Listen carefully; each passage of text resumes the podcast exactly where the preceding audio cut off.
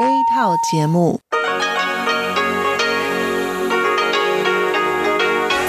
ที่นี่สถานีวิทยุเรดิโอไต้หวันอินเตอร์เนชันแนล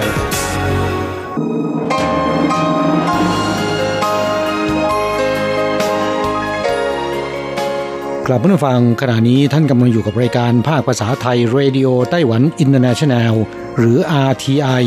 ออกกระจายเสียงจากกรุงไทเปไต้หวันสาธารณรัฐจีน เป็นประจำทุกวันนะครับ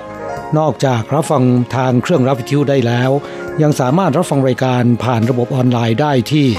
thai.rti.org.tw หรือที่ RTI Fanpage นะครับ ขอเชิญติดตามรับฟังรายการของเราได้ ตั้งแต่บัดนี้เป็นต้นไป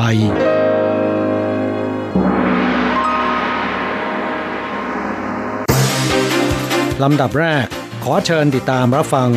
ข่าวประจำวัน สวัสดีครับ คุณผู้ฟังที่เคารพ ข่าววันศุกร์ที่ 9 เมษายน พุทธศักราช 2564 รายงานโดยผมแสงชัย กิตติภูมิวงหัวข้อข่าวที่น่าสนใจมีดังนี้ ไต้หวันจะเปิดฉีดวัคซีนให้ประชาชนโดยจ่ายเองได้หรือไม่จะประกาศสัปดาห์หน้า การจัดตั้งฟอร์มซาครับ วุฒิสมาชิก 11 ประเทศในเอเชียตะวันตกเข้าร่วม ไต้หวันพัฒนาอุตสาหกรรมอวกาศตั้งเป้าอุปกรณ์ภาคพื้นดินผลิตในไต้หวัน 80%ต่อไปเป็นรายละเอียดของข่าวครับไต้หวันเปิดให้ประชาชนกลุ่มเสี่ยงสูง รับการฉีดวัคซีนโควิด -19 ผ่านมา 3 สัปดาห์ แต่ละวันมีผู้เข้ารับวัคซีน 1,000 กว่าคน ในวันที่ 8 เมษายน มีผู้รับวัคซีน 1,687 คน สะสมจนถึงขณะนี้มีผู้รับวัคซีนแล้ว 21,807 คน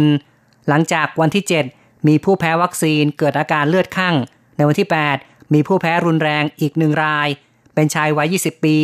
มีอาการไข้ ปวดหัว เข้ารับการรักษาและอาการทุเลาแล้ว ศูนย์บัญชาการควบคุมโรคแถลงว่า ลำดับต่อไปตั้งแต่ 12 เมษายน จะเริ่มให้ผู้รับวัคซีน บุคคลประเภท 2 คือบุคลากรป้องกันโรคส่วนกลางและท้องถิ่น และบุคคลประเภท 3 ผู้ทำงานความเสี่ยงสัมผัสสูง เข้ารับการฉีดวัคซีนได้ ต่อกรณีจะเปิดให้บุคคลประเภท 4 หมายถึงกลุ่มเจ้าหน้าที่การทูต และผู้จะถูกส่งตัวไปทำงานต่างประเทศ ซึ่งรวมถึงประชาชนที่มีความจำเป็นต้องเดินทางไปต่างประเทศ เข้ารับการฉีดวัคซีนโดยจ่ายค่าใช้จ่ายเองได้หรือไม่จวงเหรินเสียงโฆษกศูนย์บัญชาการควบคุมโรคบอกว่า จะต้องรอการประกาศรายละเอียดในวันที่ 12 จึงจะทราบผล ทั้งนี้ขึ้นอยู่กับการเตรียมการเพื่อขนส่งวัคซีน และการจัดตั้งจุดบริการ หากเปิดให้ฉีดโดยจ่ายเองได้ จะประกาศค่าใช้จ่ายให้ทราบด้วย ข้อต่อไปครับ กระทรวงการต่างประเทศของไต้หวันแถลงข่าวในตอนค่ำวันที่ 8 เมษายนว่า ได้มีการผลักดันการจัดตั้งฟอร์มซาครับซึ่งก็คือกลุ่มสมาชิกวุฒิสภาในประเทศต่างๆ ที่สนับสนุนต่อไต้หวัน การจัดตั้งฟอร์มซาคับเริ่มตั้งแต่ปี 2019 เป็นเวทีในการร่วมมือแนวลึกกับประเทศต่างๆ ที่มีอุดมการณ์ใกล้เคียงกับไต้หวัน ในด้านการส่งเสริมเสรีภาพ ประชาธิปไตย สันติภาพ และการพัฒนาที่ยั่งยืน Formosa Club มีการจัดตั้งในยุโรป ลาตินอเมริกา แอฟริกา เป็นเวทีในการร่วมมือระหว่างประเทศที่สำคัญ ขณะนี้กำลังขยายตัวเพิ่มขึ้น วุฒิสมาชิก 63 คนจาก 11 ประเทศในเอเชียตะวันตก ทำพิธีจัดตั้งออนไลน์ผ่านทางวิดีโอในวันที่ 8 อู๋เจาเซี่ยรัฐมนตรีกระทรวงการต่างประเทศของไต้หวันได้บันทึกวิดีโอกล่าวต้อนรับสมาชิกใหม่ด้วยความยินดี เขากล่าวว่าทั่วโลกได้เรียนรู้จากการระบาดโควิด -19 ในครั้งนี้ การป้องกันโรคเป็นสิ่งไร้พรมแดน ประเทศต่างๆ ต้องร่วมมือกัน จึงจะสามารถต่อสู้โรคระบาดที่ลุกลามรุนแรงได้ อูเจาเซียกล่าวได้ว่าไต้หวันยินดี แชร์ประสบการณ์ และทรัพยากรให้แก่ประเทศต่างๆ ในขณะเดียวกันขอเรียกร้องประเทศต่างๆสนับสนุนไต้หวันเข้าร่วมการประชุมสมัชชาใหญ่องค์การอนามัยโลกหรือว่า WHA ทั่วโลกกำลังเผชิญกับความท้าทาย โรคระบาดที่รุนแรง กลุ่มประเทศในเอเชียตะวันตก เข้าร่วมฟอร์มซาครับ เป็นสิ่งที่มีความหมายอย่างยิ่ง ไต้หวันยึดถือแนวความคิด Health for all Taiwan can help ดำเนินการอย่างเป็นรูปธรรม ด้วยจิตวิญญาณ Taiwan is helping ร่วมมือกับประเทศต่างๆ ส่งเสริมสันติภาพ ความสงบมั่นคง และความรุ่งเรือง ต่อไปเป็นข่าวที่เกี่ยวเนื่องกับการที่ไต้หวันจะขยายฉีดวัคซีนโควิด -19 ในวงกว้างขวางมากขึ้น มีผู้ตั้งคำถามว่าเศรษฐกิจไต้หวันจะฟื้นตัวเหมือนก่อนเกิดโรคระบาดหรือไม่ เว็บไซต์จัดหางาน Yes 123ทำการสำรวจผู้ประกอบการ 1,239 ราย ได้รับการตอบกลับ 1,038 ราย ผลปรากฏว่า 45%ของผู้ประกอบการเห็นว่าเศรษฐกิจจะฟื้นตัวดังเดิมภายใน 1 ปี 46%เห็นว่าจะฟื้นตัวเมื่อผ่านไป 1-3 ปี และมีส่วนน้อยที่เห็นว่าจะฟื้นตัวหลังผ่านไป 3 ปี ต่อกรณีพนักงานเข้ารับการฉีดวัคซีนแล้ว มีอาการไม่สบาย 61.3%บอกว่า ยินดีให้ลาพัก โดยจ่ายค่าจ้างเต็มจำนวน ผลการสำรวจชี้ว่า ผู้ประกอบการส่วนใหญ่เห็นว่า ไตรมาสสองเศรษฐกิจเริ่มดีกว่าไตรมาสแรกอย่างชัดเจน กิจการที่มุ่งตลาดต่างประเทศ เริ่มมีใบสั่งซื้อเพิ่มขึ้น กิจการที่มุ่งตลาดในประเทศ ต่างคาดหวัง เทศกาลบ้าจัง และเทศกาลวันแม่ที่จะมาถึงประชาชนจะจับจ่ายมากขึ้น นอกจากนี้ผู้ประกอบการเริ่มต้องการรับสมัครพนักงานเพิ่ม โดยส่วนใหญ่บอกว่ายินดีจ่ายเงินเดือน และสวัสดิการเพิ่มขึ้น ตามภาวะค่าจ้างที่ปรับตัวเพิ่มขึ้น ในขณะเดียวกัน 57.8%ของผู้ประกอบการกังวลต่อปัญหาการขาดน้ำในไต้หวัน และ 66.7%ของผู้ประกอบการกังวลต่อนโยบายพลังงานที่มีการเปลี่ยนแปลงไม่แน่นอน ไต้หวันพัฒนาอุตสาหกรรมอวกาศตั้งเป้าอุปกรณ์ภาคพื้นดินผลิตในประเทศ 80%ในวันที่ 8 เมษายน คณะกรรมาการการศึกษาวัฒนธรรม สภานิติบัญญัติ พิจารณาร่างกฎหมาย การพัฒนาอวกาศที่เสนอโดยสภาบริหาร ได้เชิญอูเจิ้งจง รัฐมนตรีกระทรวงวิทยาศาสตร์ และเทคโนโลยี เข้าร่วมประชุม อูเจิ้งจงบอกว่า อุตสาหกรรมอวกาศในปัจจุบัน ได้เปลี่ยนจากการใช้งาน ด้านการทหาร การสื่อสาร กลายเป็นการประยุกต์ในเชิงพาณิชย์ทั่วไป การจัดตั้งห่วงโซ่ประทาน อุตสาหกรรมอวกาศในไต้หวัน จะเป็นพื้นฐานในการมุ่งเข้าสู่ตลาดโลกที่มีมูลค่ามหาศาล ในตอนบ่ายวันเดียวกัน หวังเหมยควา รัฐมนตรีว่าการกระทรวงเศรษฐการ ได้ตอบข้อสักถามของนักข่าวว่า การพัฒนาห่วงโซ่การผลิต อุตสาหกรรม สื่อสารของไต้หวันมีความสมบูรณ์ ปัจจุบันบริษัทชั้นนำในหลายประเทศ ให้ความสำคัญตอบการพัฒนา ดาวเทียมวงโคจรต่ำคาดว่าอุตสาหกรรม สารสนเทศ และการสื่อสารของไต้หวันจะมีบทบาทสำคัญ หวังเหมยฮวาบอกด้วยว่า ปัจจุบันอุปกรณ์อวกาศ ภาคพื้นดินที่ผลิตในไต้หวันมีสัดส่วน 40% กระทรวงเศรษฐการจะสนับสนุนเพิ่มสัดส่วนเป็น 80%และคาดหวังในปี 2025 อุตสาหกรรมอวกาศในไต้หวันจะมีมูลค่าสูงถึง 80,000 ล้านเหรียญไต้หวันข่าวต่อไปครับ ที่โรงเรียนมัธยมเออหลินเมืองจางฮวาจัดการแข่งขันวิ่งผลัด นักเรียนม .2 ห้องหนึ่งช่วยเพื่อนตาพิการเข้าร่วมการแข่งขัน สู้สู้สู้สู้เซียวเจิ้นร่วมแข่งขันวิ่งผลัด รับหน้าที่เป็นไม้ที่ 15 ทุ่มกำลังวิ่งเต็มที่เพื่อนๆเชียร์อยู่รอบสนาม เซียวเจินป่วยด้วยโรคประสาทตาฟอในวัยเด็ก มองไม่เห็นเพื่อนๆของเธอต้องการให้เธอร่วมแข่งขันวิ่งผลัด จึงร่วมแรงร่วมใจ วิ่งให้เต็มที่ในช่วงแรก หวังจะทิ้งห่างจากคู่แข่งขันให้มากที่สุด เพื่อช่วยเซียวเจินผ่อนแรง และไม่รู้สึกกดดันในการแข่งขัน พ่อของเซียวเจินบอกว่า เห็นลูกวิ่งแล้วประทับใจมาก เพื่อนๆยินดีช่วยเหลือ ออกแรงวิ่งกันอย่างเต็มที่ในช่วงแรก พ่อของเซียวเจินเล่าว่าตั้งแต่เด็กเซียวเจินกล้ามเนื้ออ่อนแรงมาก คุณแม่ต้องพาเธอไปทำกายภาพบำบัด จึงไม่ต้องนั่งรถเข็น ในครั้งนี้วิ่งได้ไม่เร็ว แต่ก็ดีเกินความคาดหมาย เสียวเจินดีใจได้ร่วมแข่งขัน เธอบอกว่า แต่ก่อนต้องไปทำกายภาพบำบัด เดินบนสายพาน ความรู้สึกไม่เหมือนกับการได้วิ่งจริง เพื่อนๆในห้องช่วยเหลือ ได้ร่วมแข่งขันดีใจมาก ก่อนเริ่มการแข่งขัน คุณครูบอกนักเรียนว่า อันดับไม่สำคัญ ขอเพียงวิ่งเต็มที่ก็พอแล้ว เพื่อนๆเสี่ยวเจินต่างก็บอกว่า พยายามทุ่มเท ช่วยเหลือเสี่ยวเจินอย่างเต็มที่ ใครที่ท้อแท้ ขอให้ดูเสี่ยวเจินเป็นตัวอย่าง ตาพิการแต่ใจไม่พิการ แม้วิ่งไม่ชนะ แต่ชนะใจคนดู การแข่งขันในครั้งนี้ เป็นความทรงจำที่ดีตลอดชั่วชีวิตหนึ่ง อีกข่าวหนึ่งครับ ที่เมืองจาอี้ฟาร์มอัจฉริยะของนายหลินไคเยาปลูกแตงกวาในเรือนกระจก ใช้ระบบควบคุมอัจฉริยะในการให้สารอาหาร เขาและเพื่อนร่วมทีมเข้าประกวดการแข่งขันสร้างสรรค์ สังคมอัจฉริยะ สมัยที่ 3 ของบริษัทมีเดียเทคคว้ารางวัลชนะเลิศ จากผู้แข่งขัน 418 ทีม ได้รับรางวัลเงินสด 1 ล้านเหรียญไต้หวัน หวังหมินหุยผู้อาการเมืองจาอี้ได้ไปเยี่ยมชมฟาร์มของนายหลินไข่เยา ร่วมแสดงความยินดี เกษตรกรรุ่นใหม่ของเมืองจาอี้ได้รับรางวัล เทคโนโลยีการบริหารแบบดิจิทัล ถือเป็นพลังสำคัญ และเป็นความภาคภูมิใจของเมืองจาอี้ข่าวประจำวันในส่วนของข่าวไต้หวันจบลงแล้วครับ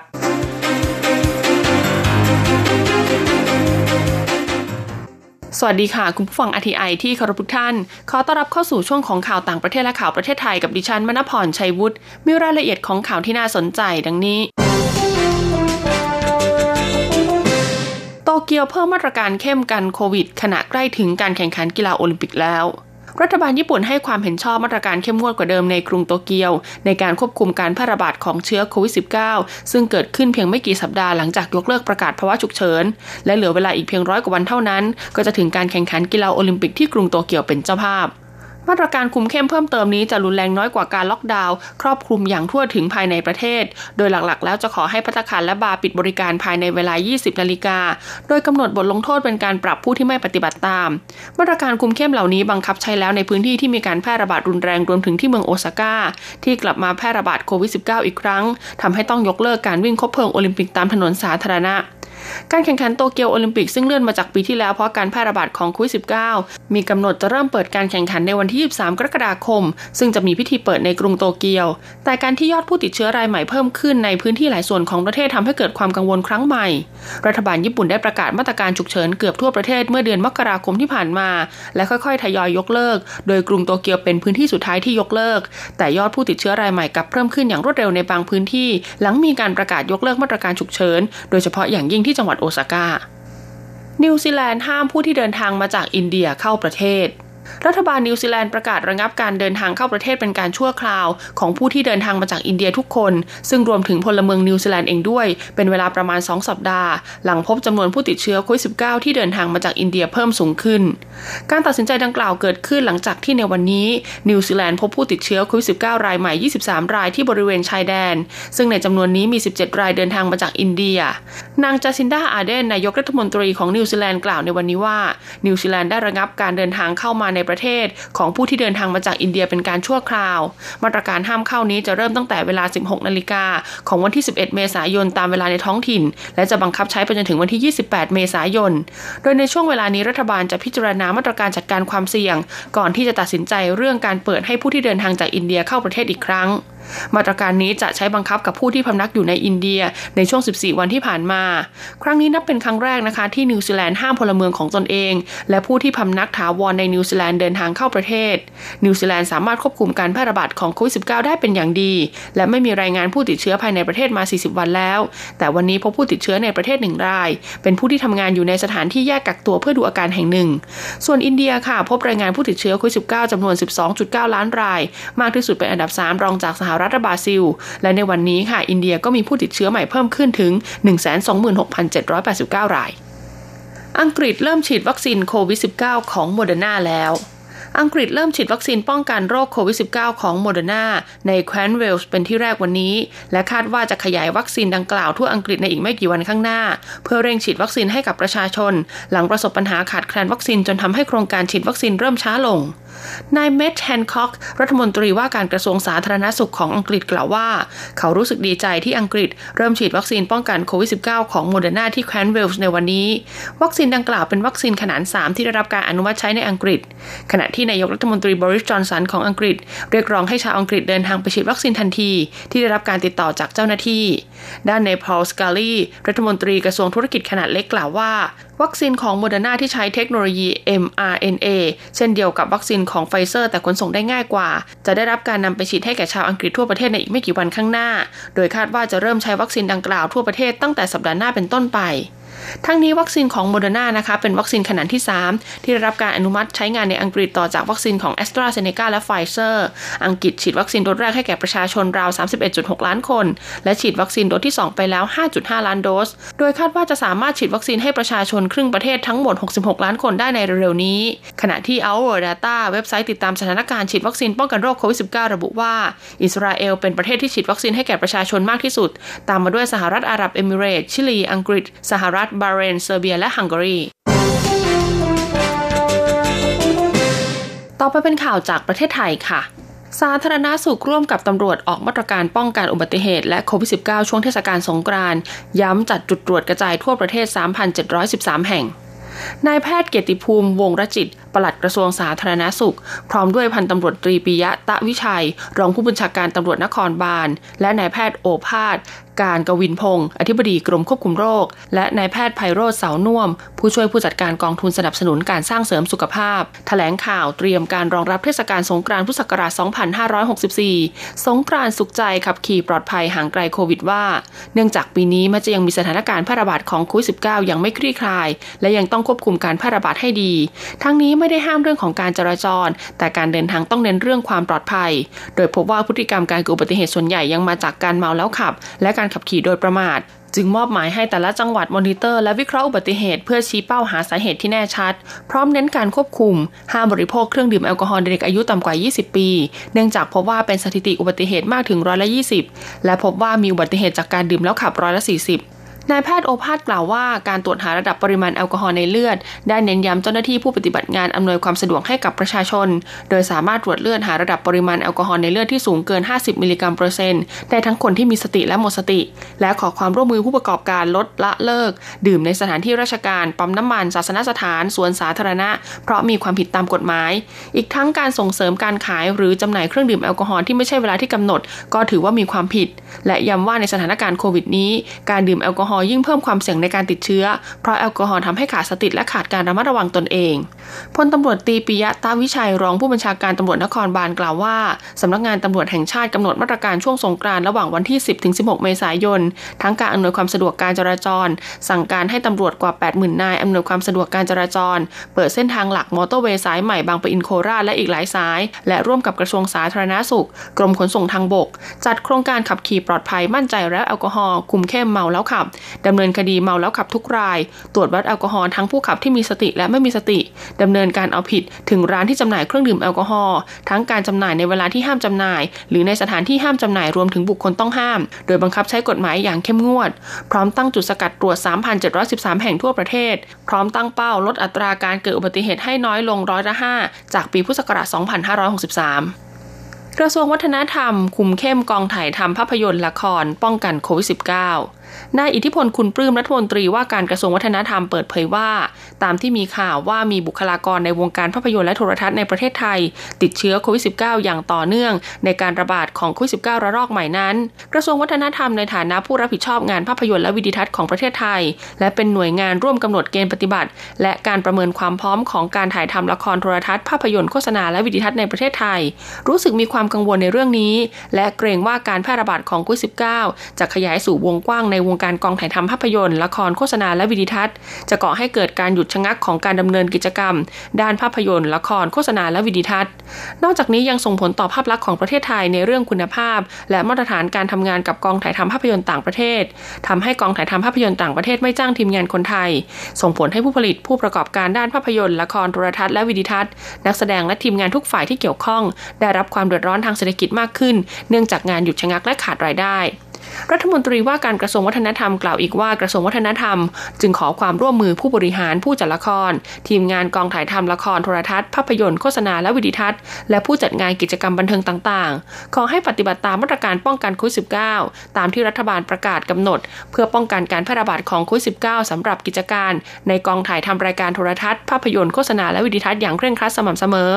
ซึ่งภายในกองถ่ายทำภาพยนตร์ละครโฆษณาและวิดีทัศน์ต้องมีการตรวจวัดอุณหภูมิร่างกาย ลงทะเบียนแอปพลิเคชันไทยชนะทุกครั้ง และทีมงานแต่ละฝ่ายไม่ว่าจะเป็นนักแสดง ฝ่ายเสื้อผ้า ช่างหน้าช่างผม ช่างภาพ ช่างเทคนิคหรือฝ่ายสวัสดิการกองถ่าย จะต้องใส่หน้ากากอนามัย มีแอลกอฮอล์ล้างมือไว้บริการตลอดเวลา และมีการพ่นน้ำยาฆ่าเชื้อทำความสะอาดอุปกรณ์การทำงานอย่างสม่ำเสมอ อีกทั้งนักแสดงและทีมงาน ขอให้ดูแลตนเอง และดูแลทุกฝ่ายที่เกี่ยวข้องในการทำงาน โดยไม่พาตนเองไปอยู่ในพื้นที่เสี่ยงต่อการแพร่ระบาดของโควิด -19 และจัดทำไทม์ไลน์ในแต่ละวัน หากเข้าไปในพื้นที่เสี่ยงขอให้กักตัวเองเป็นเวลา 14 วัน และคอยสังเกตอาการ หากป่วยให้รีบพบแพทย์ทันที ทั้งนี้หากมีความจำเป็น กระทรวงวัฒนธรรมอาจจะเชิญผู้ผลิต ผู้ประกอบการละครโทรทัศน์ภาพยนตร์และวิดีทัศน์มาประชุมหารือเพื่อชี้แจงมาตรการป้องกันการแพร่ระบาดของโควิด -19 และทบทวนแนวทางดำเนินงานป้องกันให้มีประสิทธิภาพมากขึ้น ต่อไปเป็นการรายงานอัตราแลกเปลี่ยนประจำวันศุกร์ที่ 9 เมษายน พุทธศักราช 2564 อ้างอิงจากธนาคารกรุงเทพสาขาไทเปค่ะ โอนเงิน 10,000 บาทใช้เงินเหรียญไต้หวัน 9,280 เหรียญ แลกซื้อเงินสด 10,000 บาทใช้เงินเหรียญไต้หวัน 9,620 เหรียญ สำหรับการแลกซื้อเงินดอลลาร์สหรัฐ 1 ดอลลาร์สหรัฐใช้เงินเหรียญไต้หวัน 28.670 เหรียญ จบการรายงานข่าว สวัสดีค่ะ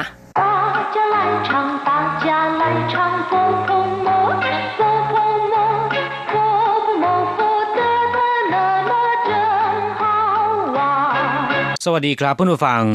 พบกันในบทนี้เราจะมาเรียนบทเรียนที่สามของแบบเรียนชั้นสูง เป็นคำสนทนาที่เกี่ยวกับการอาบน้ำนะครับ第三课洗澡一课文你怎么现在要洗澡？刚打完球，一身臭汗，想冲个凉舒服些。那就快去吧，等你洗好了换我。你也要用浴室吗？ 真不好意思，还是你先吧。没关系，我只是洗个头，不急，我待会儿再来。你怎么现在要洗澡？刚打完球，一身臭汗，想。冲个凉，舒服些。那就快去吧。等你洗好了，换我。你也要用浴室吗？真不好意思，还是你先吧。没关系，我只是洗个头，不急。我待会儿再来。 ครับผู้ฟังบทนี้เราจะมาเรียนคำสนทนาเกี่ยวกับการอาบน้ำนะครับ หลังจากที่ฟังคุณครูอ่านบทเรียนไปแล้ว ตอนนี้จะอธิบายความหมายของบทสนทนากัน第三课洗澡一บทที่สามอาบน้ำตอนที่หนึ่ง你怎么现在要洗澡ทำไมคุณจะอาบน้ำตอนนี้หรือ现在ก็แปลว่าตอนนี้นะครับ过去คืออดีต 未来คืออนาคต刚打完球一身臭汗想冲个凉舒服些เพิ่งเสร็จจากการเล่นบอลนะครับ ซึ่งในที่นี้อาจจะหมายถึง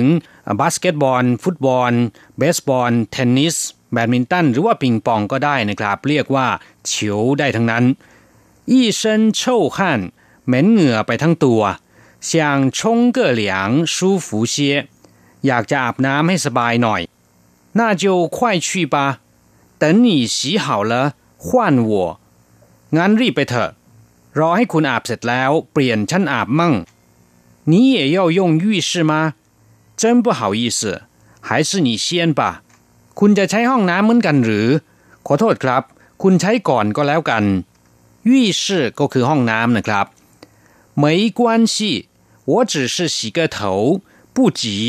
我待会儿再来 ไม่เป็นไร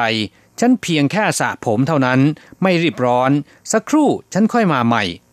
ครับหลังจากที่รู้ความหมายในบทสนทนานี้ผ่านไปแล้วนะครับ ทีนี้เราจะไปเรียนคำศัพท์ใหม่ในบทเรียนนี้เช่าแปลว่าเหม็น ตรงข้ามกับคำว่าเชียงที่แปลว่า หอมเขิงเช่าแปลว่าเหม็นมากเช่าตั้นก็คือลูกเหม็นนะครับ ที่เรานำไปไว้ในตู้เสื้อผ้าหรือว่าในลิ้นชัก เพื่อป้องกันแมลงสาบ ชงเก่อเหลียง หรือชงเหลียง แปลว่าอาบน้ำนะครับคำว่าชง แปลว่าเอาน้ำมาราด เหลียงก็แปลว่าเย็นนะครับ ในภาษาจีนคำว่าอาบน้ำมีวิธีพูดหลายอย่างด้วยกัน นอกจากคำว่าชงเหลียงแล้วนะครับสีเจ้าก็หมายถึงอาบน้ำเช่นกัน แต่วิธีการใช้อาจจะแตกต่างกันบ้าง ชงเหลียงมักจะใช้สำหรับการอาบน้ำในช่วงฤดูร้อนนะครับ อาบน้ำแบบที่ใช้น้ำราดบนตัวให้สบายชุ่มฉ่ำอาจจะถูสบู่หรือไม่ก็ได้ ส่วนคำว่าสีเจ้านั้นใช้ได้ทุกฤดูกาลส่วนอีกคำหนึ่งที่ปรากฏสอดแทรกอยู่ตรงกลางนะครับทำให้คำว่าชงเหลียงกลายเป็นชงเก้อเหลียงคำว่าเก้อในที่นี้ไม่มีความหมายเป็นภาษาพูดนะครับขวัญแปลว่า เปลี่ยน ทดแทน อย่างเช่นว่าขวัญนี่ ถึงทีคุณขวัญทา ถึงทีเขาขวัญกงจั่วเปลี่ยนงาน เจ้าขวัญแลกเปลี่ยนหรือสับเปลี่ยน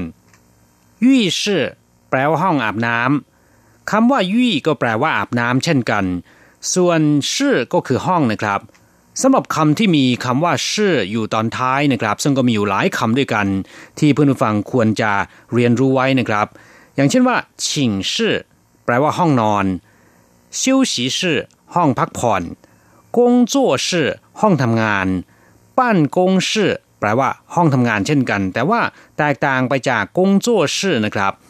บ้านกงชื่อเป็นห้องทำงานของผู้บริหาร หรือที่เรียกกันทับศัพท์นะครับ เป็นภาษาอังกฤษกันว่า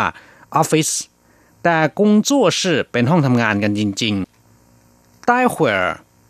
แปลว่า รอประเดี๋ยว รอแป๊บหนึ่งสักครู่หรือว่ารอหน่อย คำที่มีความหมายในทำนองเดียวกันนี้นะครับ แต่ว่าออกเสียงเป็นคนละอย่างก็ได้แก่等一下等一会儿稍待เป็นต้น ซึ่งก็มีความหมายอย่างเดียวกันนะครับ แปลว่ารอประเดี๋ยว รอแป๊บหนึ่ง สักครู่ หรือว่ารอนิดหนึ่งหลังจากที่ทราบความหมายของศัพท์ใหม่ในบทเรียนนี้ผ่านไปแล้วนะครับ ต่อไปเรามาทำแบบฝึกหัดกัน句型一一生一生二 等好了等好了三还是吧还是吧一生ก็แปลว่าทั้งตัวเมื่อเราเติมคำอื่นเข้าไปนะครับในประโยคนี้ อย่างเช่นว่ายี่เชินซวนโชก็จะได้ความหมายว่าเหม็นเปรี้ยวไปทั้งตัวเติ่งห่าวละรอให้เสร็จก่อน อย่างเช่นว่าเตินหนี่ย่งข่าวละรอคุณใช้เรียบร้อย หรือว่ารอคุณใช้เสร็จก่อนหายชื่อปะคำคำนี้ลำพังตัวมันเองนะครับ ก็ไม่มีความหมายแต่อย่างใด แต่เมื่อเติมวลีใหม่เข้าไปนะครับ อย่างเช่นว่าเติมคำว่าหนี่เซียนชื่อ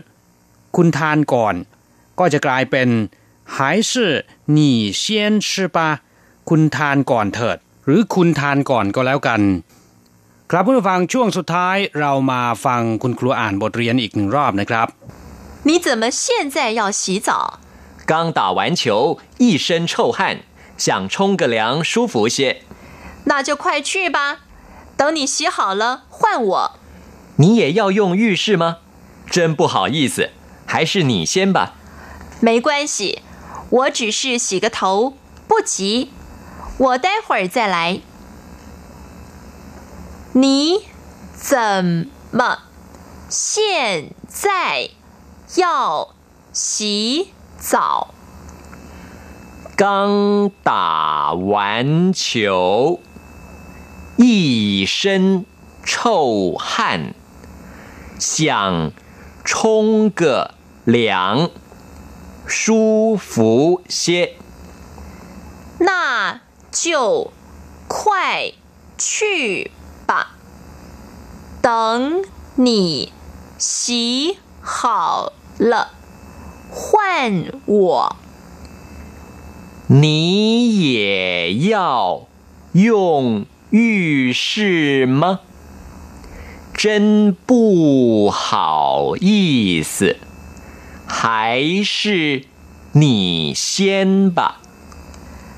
没关系，我只是洗个头，不急。我待会儿再来。เราจะกลับมาพบกันใหม่ในบทเรียนถัดไป สวัสดีครับ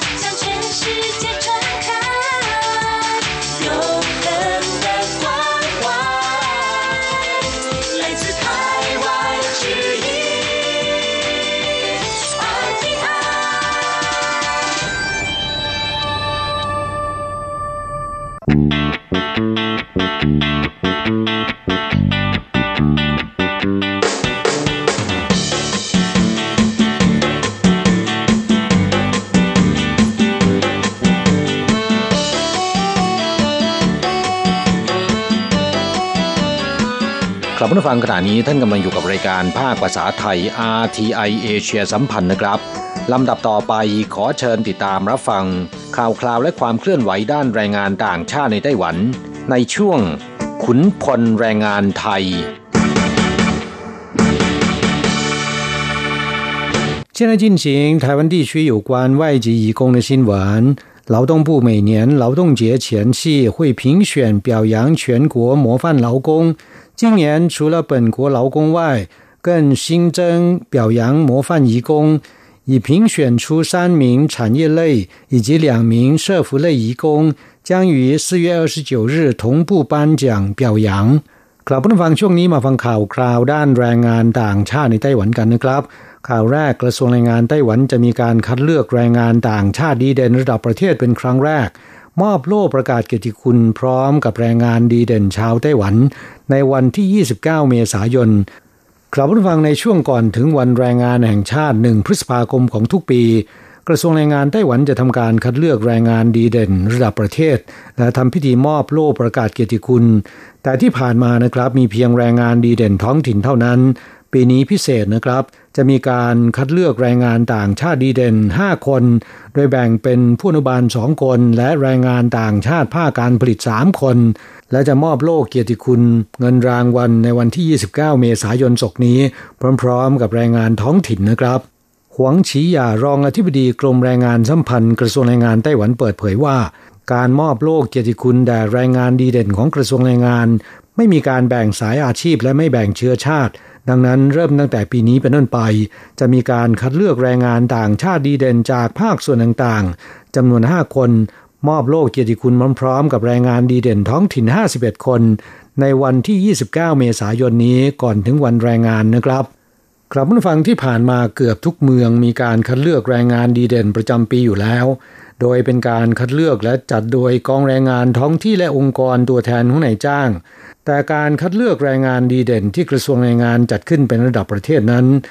ที่ผ่านมานะครับจะคัดเลือกแต่แรงงานท้องถิ่นเท่านั้น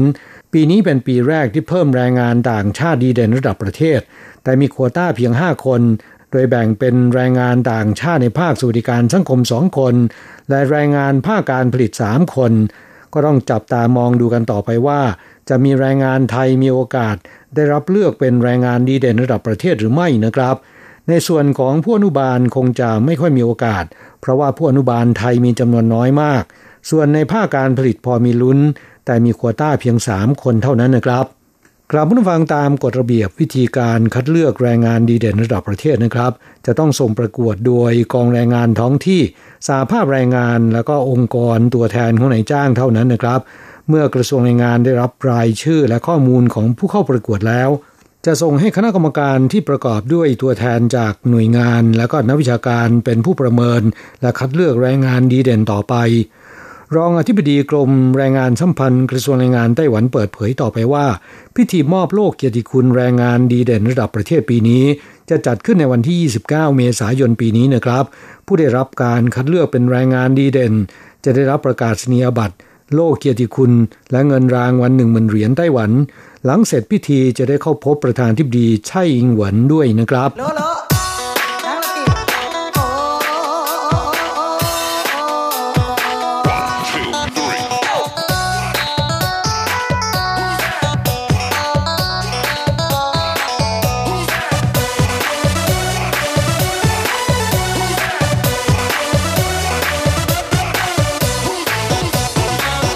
ต่อไปมาฟังข่าวคราวที่สื่อวิพากษ์วิจารณ์ มาตรการเข้ามอบตัวแล้วปล่อย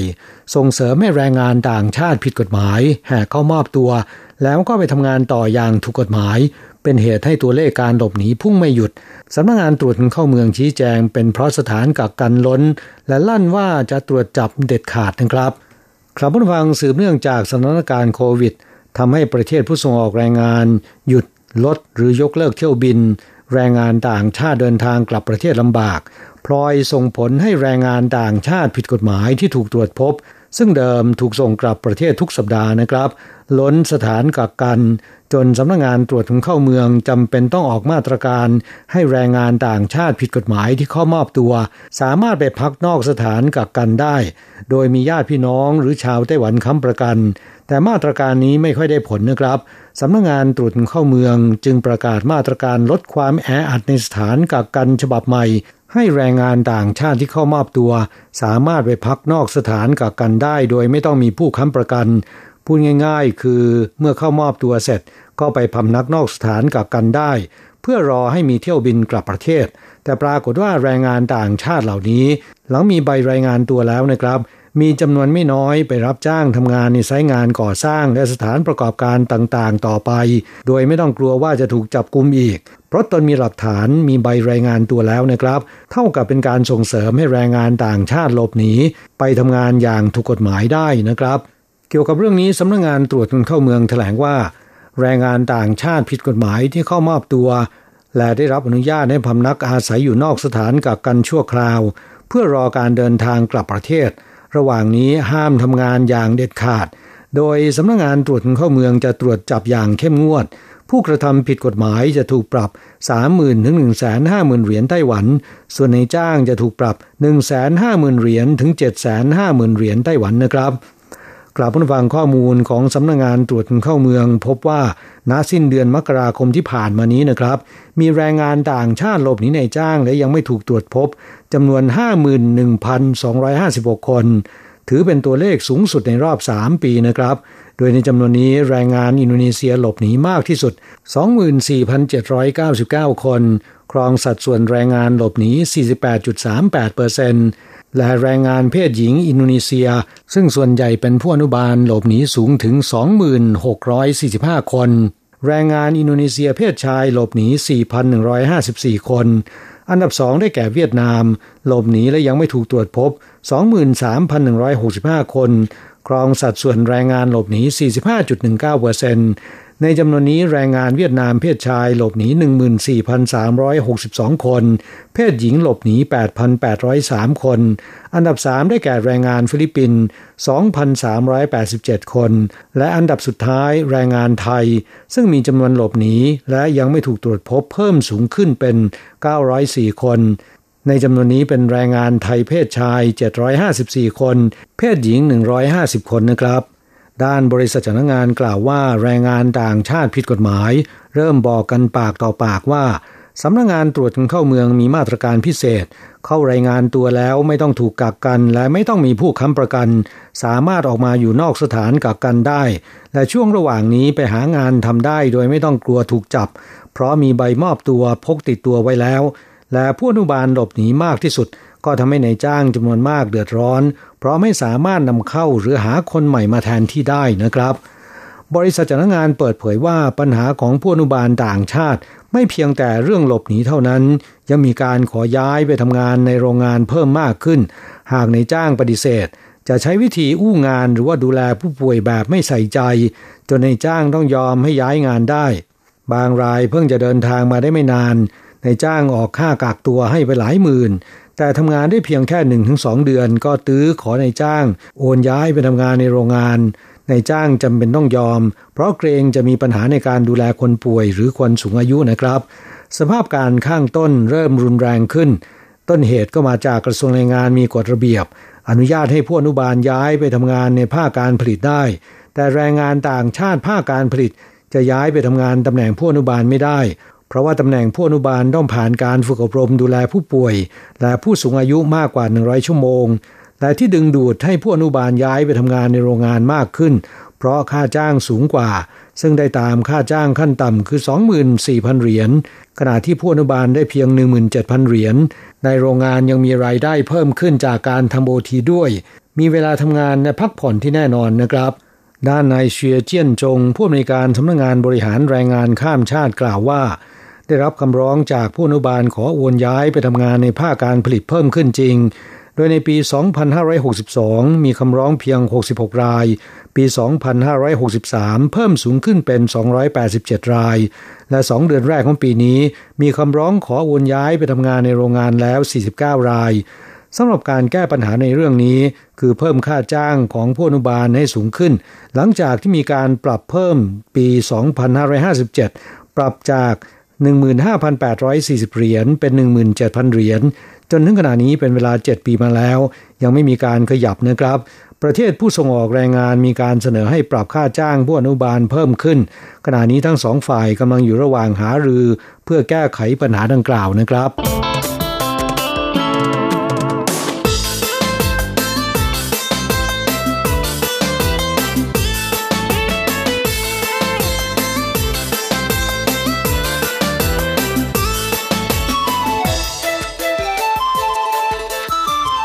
อีกข่าวหนึ่งนะครับ ทลายผับเฉาหน้าสถานีรถไฟเถาหยวน จับ 5 เอเย่นค้ายาเสพติด ตรวจชีแรงงานเวียดนามและไทย 91 คน ปรับหนักเจ้าของผับสถานีตำรวจเถาหยวนได้รับแจ้งว่า ไทยโอเค ผับหน้าสถานีรถไฟเถาหยวน ซึ่งเป็นที่ชุมนุมของแรงงานต่างชาติ มีการจำหน่ายยาเสพติดอีกนะครับ หลังตรวจสอบข้อมูลแล้วเนี่ยเมื่อกลางดึกวันอาทิตย์ที่ 28 มีนาคมที่ผ่านมานี้ สนธิกำลังตำรวจจากหน่วยงานต่างๆ นับร้อยนาย ภายใต้การนำของพนักงานอัยการจากสำนักงานอัยการศาลท้องถิ่นเถาหยวน บุกจู่โจมผับดังกล่าวนะครับ ยึดยาเสพติดจำพวกพาราเมทอกซีเมทแอมเฟตามีนหรือ PMMA นะครับจำนวน 10 เม็ดยาเสพติดในรูปซองกาแฟ 41 ซอง เคตามีนหรือยาเค และสนับมือ จับเอเย่นต์จำหน่ายยาเสพติดได้5คน และจับขาแดน 91 คน กลับไปตรวจปัสสาวะที่โรงพัก ในจำนวนนี้เป็นแรงงานเวียดนาม 75 คน แรงงานไทย 6 คน ชาวไต้หวัน 15 คน และยังจับหนึ่งในกลุ่มแรงงานเวียดนาม ซึ่งเป็นผู้ต้องหาคดีฆ่าคนที่ศาลออกหมายจับได้ด้วยนะครับกลับมาฟังเนื่องจากสถานการณ์การแพร่ระบาดของยาเสพติดในกลุ่มแรงงานต่างชาติค่อนข้างรุนแรง ตำรวจเถาหยวนจับตาเพ่งเล็งร้านอาหาร และสถานบันเทิงต่างๆที่ให้บริการแรงงานต่างชาติเป็นพิเศษนะครับ โดยมีการเก็บรวบรวมข้อมูลข่าวกรอง ส่งให้ตำรวจปราบปรามคดียาวางแผนจับกลุ่มนะครับ โดยก่อนหน้านี้เมื่อปลายเดือนตุลาคมที่ผ่านมา ที่เขตหลูจูก็เคยมีผับขนาดใหญ่ ปล่อยให้ลูกค้าซึ่งเป็นแรงงานเวียดนามขายและเสพยาเสพติดในผับ เจ้าของผับเป็นชาวเวียดนาม และเป็นผับเถื่อนไม่ได้จดทะเบียน ถูกสถานีตำรวจเถาหยวนจัดส่งกำลังเจ้าหน้าที่ตำรวจบุกจู่โจม จับเจ้าของผับมาดำเนินคดี และจับลูกค้าที่เป็นขาแดนขาดื่มทั้งหมด 122 คนนำกลับโรงพักตรวจปัสสาวะ โดยในจำนวนนี้ 80%มีปฏิกิริยาเป็นบวกนะครับโฆษกสถานีตำรวจเถาหยวนแถลงว่าตามกฎหมายป้องกันและปราบปรามยาเสพติดให้โทษมาตรา 31วรรคหนึ่งร้านค้าหรือว่าสถานบันเทิงที่ปล่อยให้ลูกค้า ค้าหรือว่ามั่วสุมเสพยาเสพติดในร้าน โดยไม่แจ้งความ มีโทษปรับตั้งแต่ 1 0 0 0 0แสนถึง 1 ล้านเหรียญไต้หวัน ในกรณีร้ายแรงจะถูกสั่งปิด ด้านสำนักงงานนายการเถาหยวนเตือนว่า ตามกฎหมายป้องกันและปราบปรามยาเสพติดให้โทษกำหนดให้ร้านค้าหรือว่าสถานบริการ มีหน้าที่ดูแลและรับผิดชอบ ไม่ให้มีการค้าหรือว่ามั่วสุมเสพยาเสพติด หากละเลยหรือว่าฝ่าฝืน เจ้าของร้านอาหารหรือว่าเจ้าของสถานที่บริการ จะต้องรับผิดชอบ โดยมีโทษปรับไม่เกิน 1 ล้านเหรียญไต้หวันนะครับ และเตือนแรงงานต่างชาติดีเกลี้ยงไปยังสถานบริการที่มีปัญหานะครับ ซึ่งมีความเสี่ยงสูงที่จะตกเป็นทาสยาเสพติด และอาจจะถูกจับกลุ่มขณะเดียวกันก็เรียกร้องร่วมด้วยช่วยกัน หากพบมีการค้าหรือว่าเสพยาเสพติด ให้แจ้งความได้ที่สายด่วน 110 หรือโทรศัพท์ 02 2393 2393 นะครับ นายเจิ้งหวนชั่นผู้ว่าการนครเถาหยวน สั่งกำชับตำรวจกวาดล้างยาเสพติดอย่างเด็ดขาด เพื่อให้แรงงานต่างชาติได้ร่วมกิจกรรมที่สามารถลดความเครียดและผ่อนคลายอารมณ์ได้จริง ๆ โดยปลอดจากอบายมุกและยาเสพติด หากสถานที่ให้บริการใดฝ่าฝืนกฎหมายในลักษณะร้ายแรง จะสั่งตัดน้ำตัดไฟ หรือสั่งรื้อถอนสถานบันเทิงผิดกฎหมาย เพื่อรักษาสภาพแวดล้อมที่ดีแก่แรงงานต่างชาตินะครับ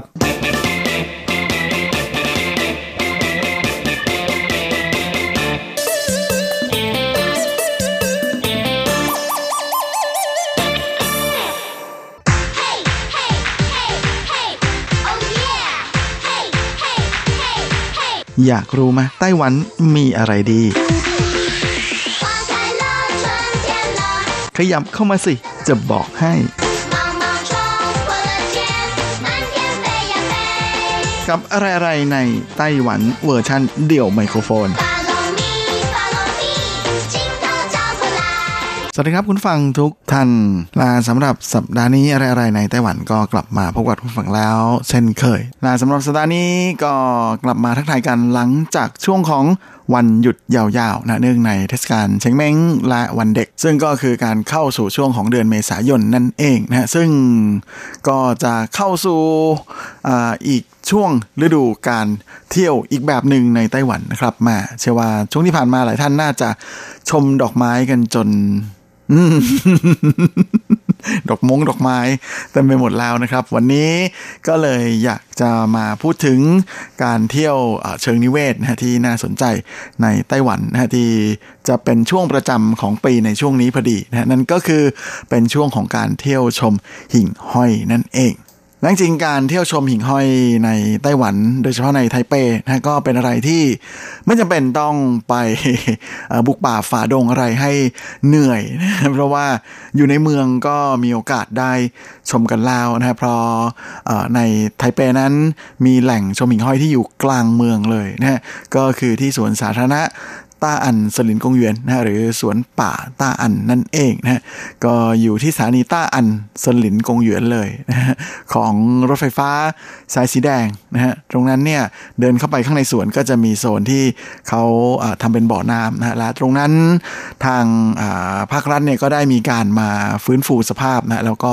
มีการเลี้ยงหิ่งห้อยที่นี่นะฮะแล้วก็เป็นโปรเจกต์ที่ทำมาหลายปีแล้วนะฮะซึ่งก็เริ่มเห็นผลนะมีหิ่งห้อยใให้ได้ชมกันบ้างประปรายนะอย่างน้อยก็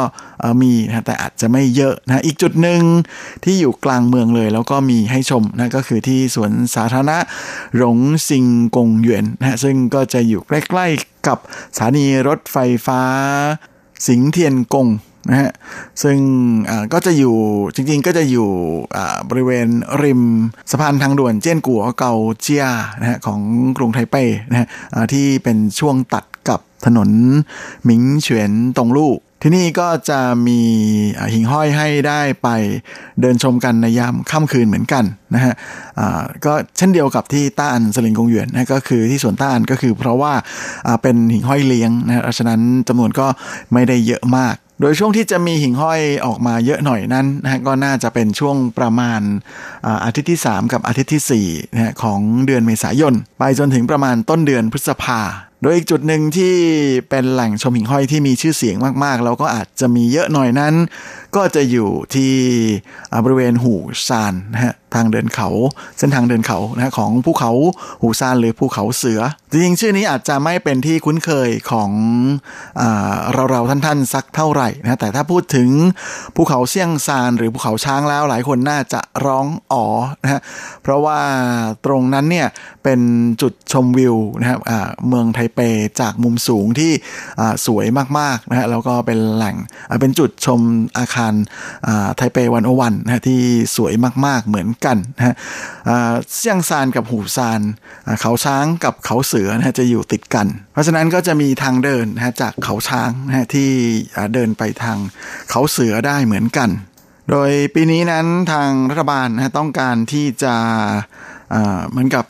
ช่วยให้หิ่งห้อยนะฮะมีสภาพแวดล้อมในการเจริญเติบโตที่ดีนะเพราะฉะนั้นแหล่งที่มีหิ่งห้อยเยอะๆมาก ๆ ของไทเปอย่างที่ภูเขาหูซานหรือเขาเสือนี้ก็จะมีมาตรการพิเศษนะก็คือว่าตามเส้นทางเดินเขาที่มีหิ่งห้อยอยู่เยอะเนี่ยเขาจะ เปิดไฟถนนนะฮะช้ากว่าปกตินะฮะโดยเดิมทีนั้นก็จะแบบประมาณว่าพอแสงแดดถ้าไม่มีเนี่ยไฟถนนก็จะติดเองแล้วนะแต่ว่าตั้งแต่นี้เป็นต้นไปนะจนถึงปลายเดือน เมษายนนี้เนี่ยไฟถนน 51 ดวงที่บนเส้นทางเดินเขาของหูซานนะจะถูก ยืดระยะเวลาในการเปิดนะไปเป็นเริ่มเปิดตอน3ามทุ่มครึ่ง ซึ่งเป็นช่วงที่หิ่งห้อยนั้นก็กลับเข้าไปเข้ารังพักผ่อนไปแล้วนะฮะโดยช่วงเวลาที่เหมาะสมที่สุดสำหรับการชมหิ่งห้อยนั่นก็คือช่วงพระอาทิตย์เพิ่งจะเริ่มรับขอบฟ้าน่าจะประมาณหกโมงเย็นนะฮะทุ่มหนึ่งประมาณอย่างนั้นนะครับ ก็เลยเป็นอะไรที่น่าสนใจไม่น้อยเลยทีเดียวนะฮะเพราะในส่วนของทีมวิจัยนะฮะที่เข้ามาดูแลตรงนี้เนี่ยก็ได้ให้ความเห็นเอาไว้นะฮะบอกว่าเพื่อเป็นการช่วยให้หิ่งห้อยนะฮะสามารถขยายพันธุ์แพร่พันธุ์ได้อย่างรวดเร็วมากยิ่งขึ้นด้วยนะฮะก็เลยตัดสินใจที่จะชะลอการเปิดไฟถนนออกไป เพราะช่วงระยะเวลาที่หิ่งห้อยนะฮะจะออกมาบินออกมาบินว่อนกันมากที่สุดนั้นก็จะประมาณทุ่มหนึ่งนะฮะไปจนถึงก่อนสามทุ่มนั่นเอง แบบนี้ก็พอจะรู้แล้วใช่ไหมครับว่าเวลาที่เหมาะสมที่สุดที่จะไปดูหิ่งห้อยก็คือประมาณนี้แหละ จริงๆ การไปที่ภูเขาหูซานฮะคือเพื่อที่จะเดินขึ้นไปชมหิ่งห้อยนั้น จะมีทางขึ้นเขาอีก ทางหนึ่งที่จะใกล้กว่านะไม่ต้องเดินจากเซียงซานขึ้นไปแล้วไปเดินข้างบนนะก็คือสามารถนั่งรถไฟฟ้าสายสีฟ้านะครับ ไปลงที่สถานีโฮซานผีนะฮะหลังจากนั้นเนี่ยก็สามารถที่จะ ต่อรถเมย์นะฮะสาย588นะครับหรือซินีกันเซียนนั่นเองนะฮะรวมไปถึง 207นะฮะไปลงที่ ป้ายฟงเทียนกงนะฮะศาลเจ้าฟงเทียนกง แล้วก็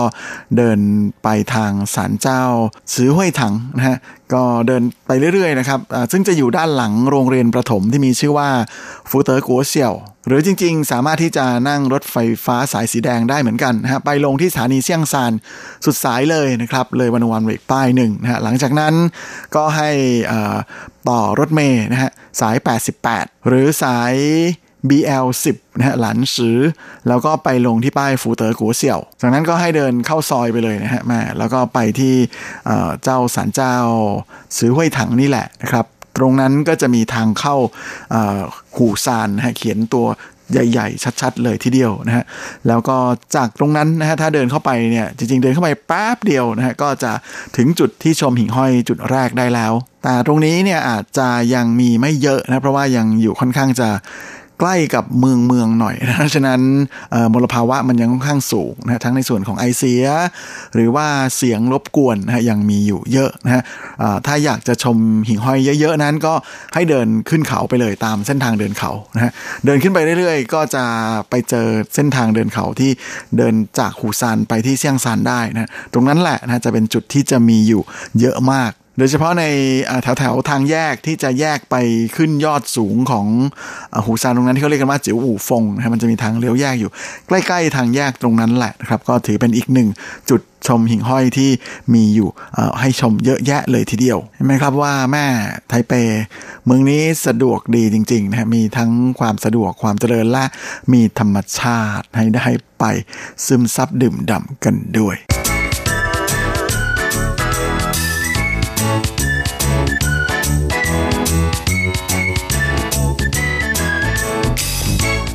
และสำหรับในส่วนของทิระพาไปเที่ยวสัปดาห์นี้นะฮะเราก็ยังคงอยู่ในทริปการ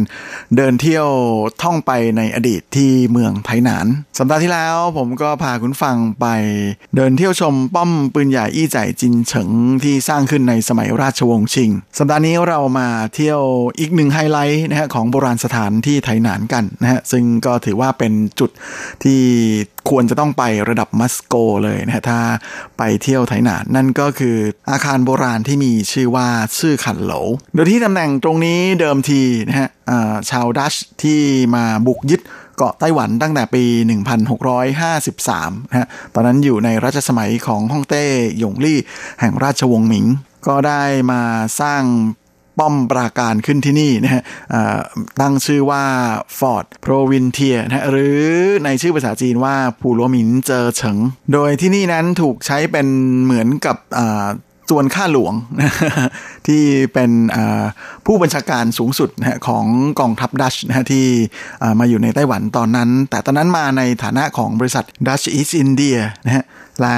ในสมัยก่อนเนี่ยอาคารแห่งนี้ก็ถูกเรียกเป็นหงเหมาเฉิงเหมือนกันนะครับ ก็คือเป็นเมืองของพวกอั้งม้อ และหลังจากที่แม่ทัพเจิ้งเฉิงกงนะฮะได้ปราบฮอลแลนด์นะฮะชาวดัตช์ แล้วก็ยึดเกาะไต้หวันคืนมาสู่แผ่นดินจีนแล้วเนี่ยก็มีการทำลายนะฮะ Fort Provintia ทิ้งนะฮะแล้วก็สร้างอาคารแบบทรงจีนนะฮะขึ้นทับที่จุดเดิม ก่อนที่จะกลายมาเป็นชื่อคันโลในปัจจุบันนั่นเองนะเพราะฉะนั้นถ้าคุณผู้ฟังได้มีโอกาสไปเยือนชื่อคันโลนั้นจะยังเห็นฐานรากนะฮะที่เป็นซากดั้งเดิมของ Fort Provintia อยู่นะฮะเพราะว่าเขามีการขุดค้นพบนะฮะที่อยู่บริเวณด้านหลังของซื่อคันโหลที่เปิดให้ลงไปเดินชมด้านในได้ด้วย โดยการค้นพบเจ้าซากโบราณดั้งเดิมของ Fort Provintia ที่บริเวณด้านมุมด้านในของชื่อคันโหลนั้นก็เกิดขึ้นในปี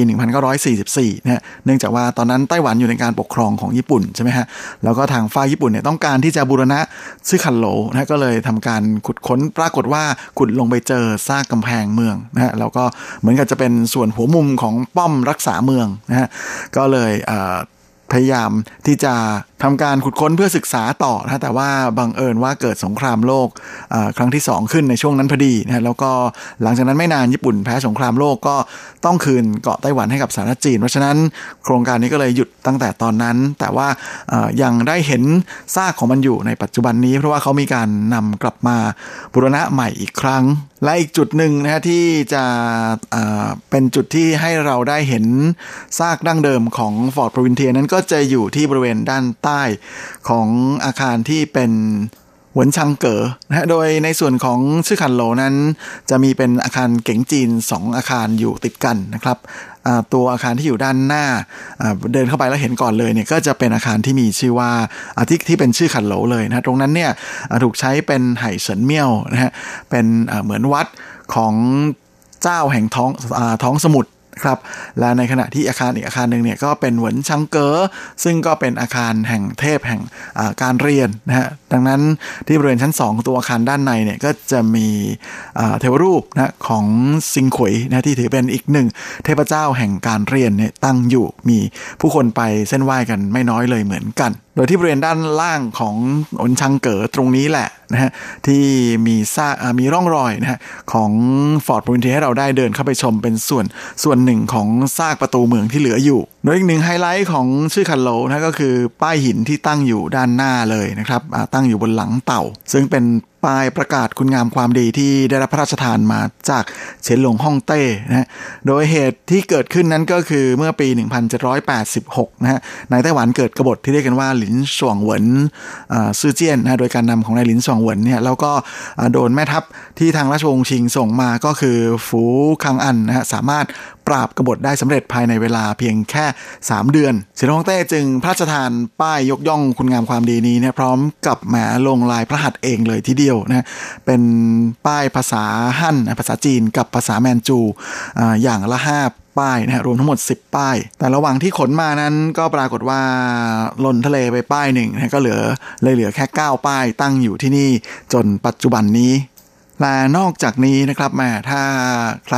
ไปที่ชื่อขันโหลช่วงนี้ก็จะเห็นว่าที่บริเวณลานด้านหน้าเดิมทีเป็นลานเป็นสวนสวยๆนะฮะตอนนี้มีการร่องรอยการขุดกันยกใหญ่เลย ที่เป็นเช่นนั้นก็เป็นเพราะว่าตอนแรกเขาจะบูรณะชื่อขันโหลใหม่นะแล้วก็มีการขุดลงไปปรากฏว่าขุดลงไปเจอแหล่งโบราณคดีในยุคสมัยก่อนประวัติศาสตร์ นะก็เลยเป็นอะไรที่ตื่นเต้นกันมาก ๆ เลย ว่ามีร่องรอยของคนในยุคก่อนประวัติศาสตร์มาอยู่ในเขตตัวเมืองของไทยนานเลยนะช่วงนี้ก็เลยกำลังเริ่มทำการศึกษาอย่างจริงจังเพราะฉะนั้นก็ไม่ต้องบ่นนะครับที่ทิวทัศน์อันงดงามของชื่อคันโลในอดีต เหมือนจะหายไปแล้วก็เป็นแหมอะไรบูบูขุดขุด ที่เห็นกันอยู่ปรากฏว่าเขาเจอแหล่งโบราณคดีนะฮะที่แม่มีความน่าสนใจมากๆ ตอนนี้ยังไม่ได้เปิดให้ชมนะฮะก็กำลังทำการศึกษาอยู่เอาไว้ก็คงจะต้องอีกสักระยะหนึ่งเลยนะกว่าที่จะมีการทำออกมาเป็นรูปเป็นร่าง ซึ่งถ้าถึงเวลานั้นแล้วก็เดี๋ยวผมจะหาโอกาสพาคุณฟังไปเที่ยวชมอย่างแน่นอน ครับและเวลาของรายการสัปดาห์นี้ก็หมดลงอีกแล้ว ผมก็คงจะต้องขอตัว ขอลาไปก่อนด้วยเวลาเพียงเท่านี้ เอาไว้เราค่อยกลับมาพบกันอีกครั้งอาทิตย์หน้า เช่นเคย ในวันและเวลาเดียวกันนี้ ส่วนสำหรับวันนี้ก็ขอให้พรให้คุณฟัง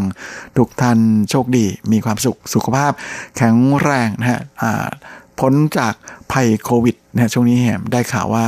ทางกรุงเทพกำลังน่ากลัวนะก็ขอให้ทุกท่านระมัดระวังรักษาตัวให้รอดพ้นจากโควิดกันทุนหน้าก็แล้วกันนะครับ เฮ้งๆ และสวัสดีครับ 无限的爱，向全世界传开。